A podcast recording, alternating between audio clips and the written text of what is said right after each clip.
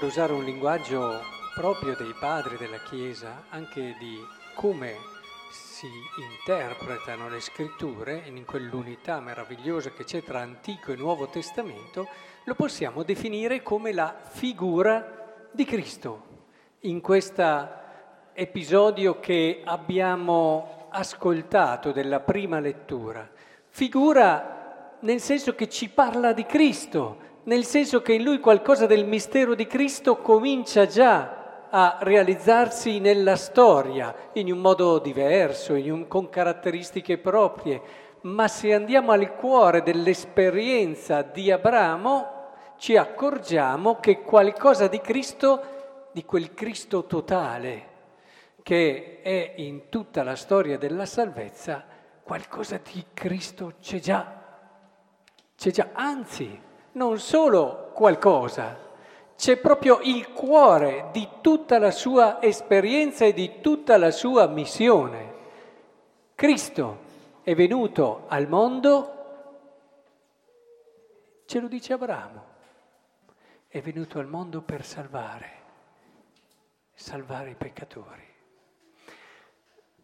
Abramo, l'abbiamo ascoltato, si avvicinò e disse, davvero sterminerai il giusto con l'empio? Forse vi sono 50 giusti nella città, davvero li vuoi sopprimere? Certo, qui parla del giusto, ma è per salvare tutti, è per salvare tutti, anche i peccatori. E non perdonerai a quel luogo per riguardo a quei 50 giusti? E poi ancora, Abramo riprese, vedi come ardisco parlare al mio Signore, io sono polvere e cenere. Forse 50 giusti ne mancheranno 5. Per questi 5 distruggerai tutta la città. Dio dice non la farò, eccetera. Vedi come ardisco parlare e così via. Fino a 10. Ma in tutta questa dinamica noi cogliamo lo spirito spirito di Cristo. Lo abbiamo visto anche durante la settimana. E l'uomo e il popolo di Dio ha tradito continuamente Dio Padre. La risposta di Dio, la risposta definitiva di Dio è stato Gesù Cristo. Cioè Dio Padre ha risposto al tradimento del popolo mandando suo figlio a morire per i peccatori. Questo è il cuore, è lo spirito profondo della salvezza. Se noi vogliamo vivere la salvezza, perché ce lo diciamo, io mi voglio salvare, ma la salvezza non è solamente un, è un modo di essere. E la salvezza ci ha portato uno stile di vita, ci ha portato qualcosa che rigenera il mondo dal di dentro. La salvezza è essenzialmente entrare in questo spirito di Cristo. È inutile che stiamo a dire, ah, io mi sono salvato, mi sono comportato bene, mi salverò. No, non è quello. Il problema è tu ci sei entrato nello spirito della salvezza, nello spirito del salvato, che è quello di amare anche il peccatore, di pregare per il peccatore, di amare chi ti fa del male, perché se amiamo solo quelli che ci amano, che merito ne abbiamo, ci ha detto Gesù.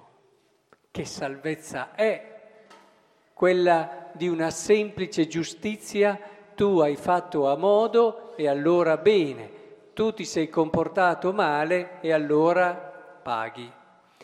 Ora anche il Salmo, quando c'è questo spirito di ringraziamento, ti rendo grazie, Signore, con tutto il cuore. Hai ascoltato le parole della mia bocca. Rendo grazie al tuo nome per il tuo amore, la tua fedeltà. La tua destra mi salva, il Signore farà tutto per me. Eh, vedete, c'è tutto questo tema della salvezza che ritorna nella liturgia di oggi. Il tuo amore è per sempre non abbandonare l'opera delle tue mani.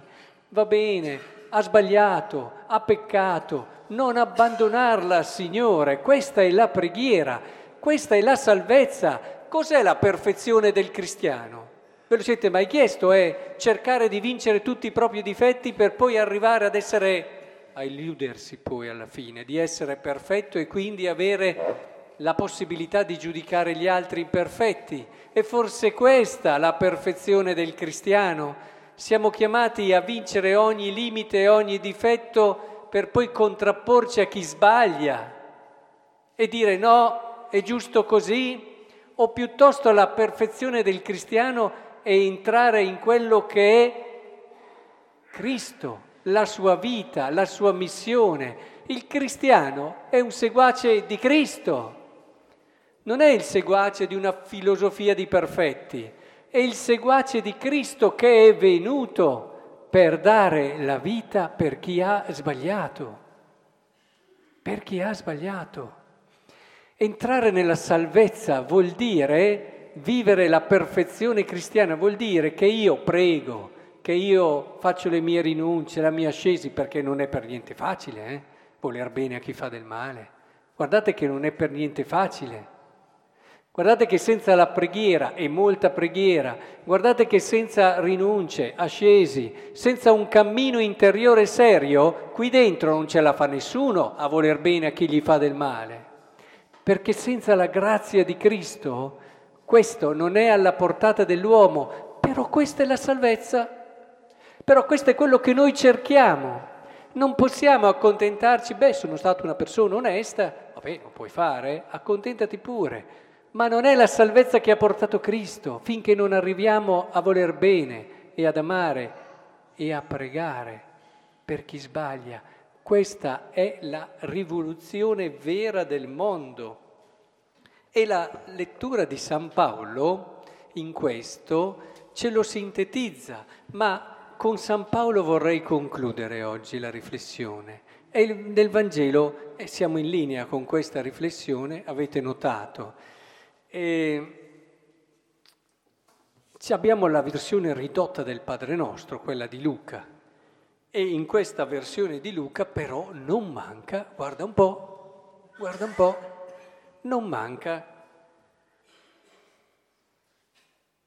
Perdona a noi i nostri peccati, anche noi infatti perdoniamo ad ogni nostro debitore.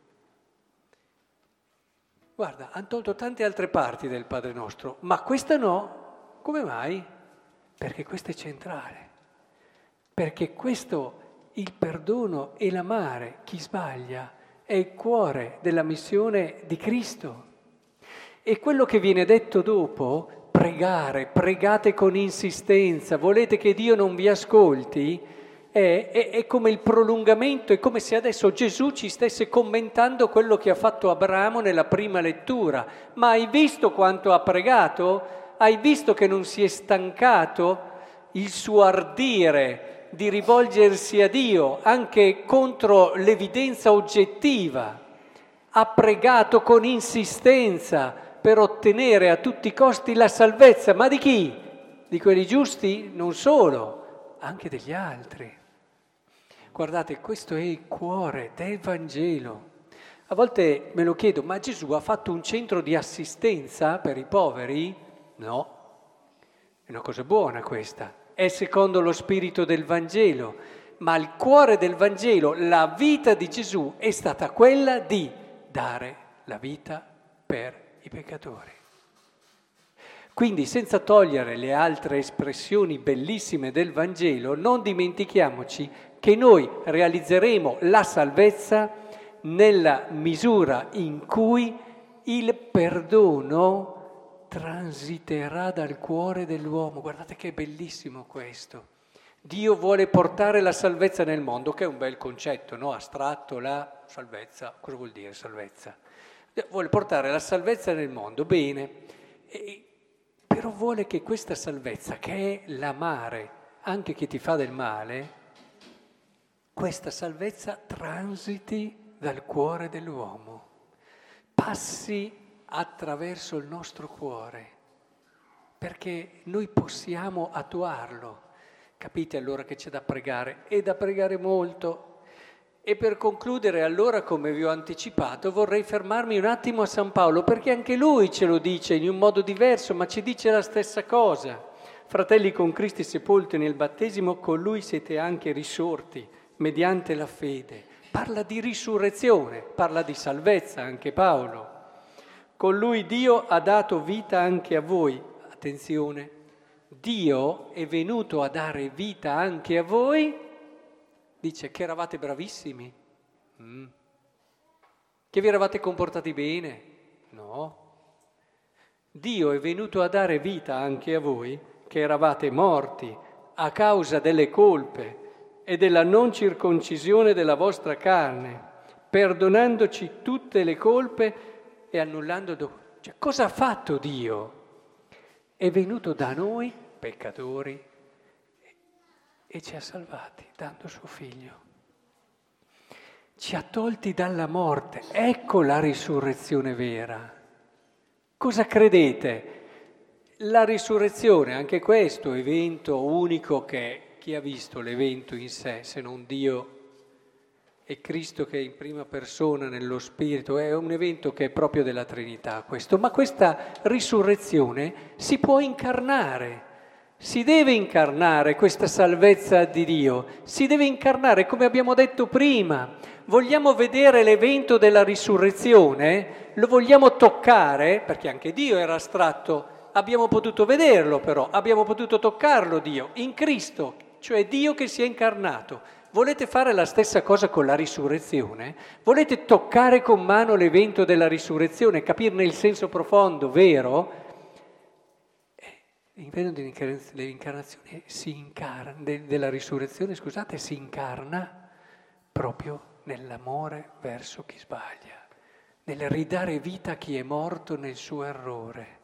Queste sono le vere risurrezioni nell'amare chi ti fa del male, nel rispondere al male con il bene. Ieri c'è stato il funerale a Nizza, a Mila- di, scusate, c'è stato il funerale a Milano eh, delle, di alcune vittime di Nizza e una di queste vittime era Mario Casati, 90 anni. Sua figlia nel discorso che ha fatto, che ha commosso tutta l'assemblea, ha detto che arrivata a Nizza ha guardato e c'erano tanti mazzi di fiori, tanti mazzi di fiori dove le persone erano state falciate dal tir. Poi c'era il luogo dove è stato ucciso l'attentatore, il terrorista. Non c'erano fiori, c'erano rifiuti, c'era chi passava sputando. Lei si è fermata, ha detto, e ha cominciato a pregare per la salvezza di questa persona. Dobbiamo, dobbiamo un attimo entrare, questa gli è stato portato via suo padre. Questo padre, Mario Casati, era stato sposato da Don Primo Mazzolari. E lei, la figlia, era stata battezzata da Don Primo Mazzolari. Don Primo Mazzolari che aveva insegnato questo, ricordate, io sono amico anche di Giuda, Giuda è mio fratello. Credetemi, ve lo dico perché ne sono assolutamente certo. Ieri chi era questa funzione? Ha potuto toccare la risurrezione, l'ha potuta vedere con i suoi occhi, più che se fosse risorto un morto. La risurrezione non è il tornare in vita di un morto. La risurrezione di Cristo è far entrare nella storia questa logica che è l'unica che può salvare il mondo, non quella della vendetta, non quella dell'odio ma solo con questo spirito ognuno di noi potrà incontrare il Dio dell'amore e della salvezza.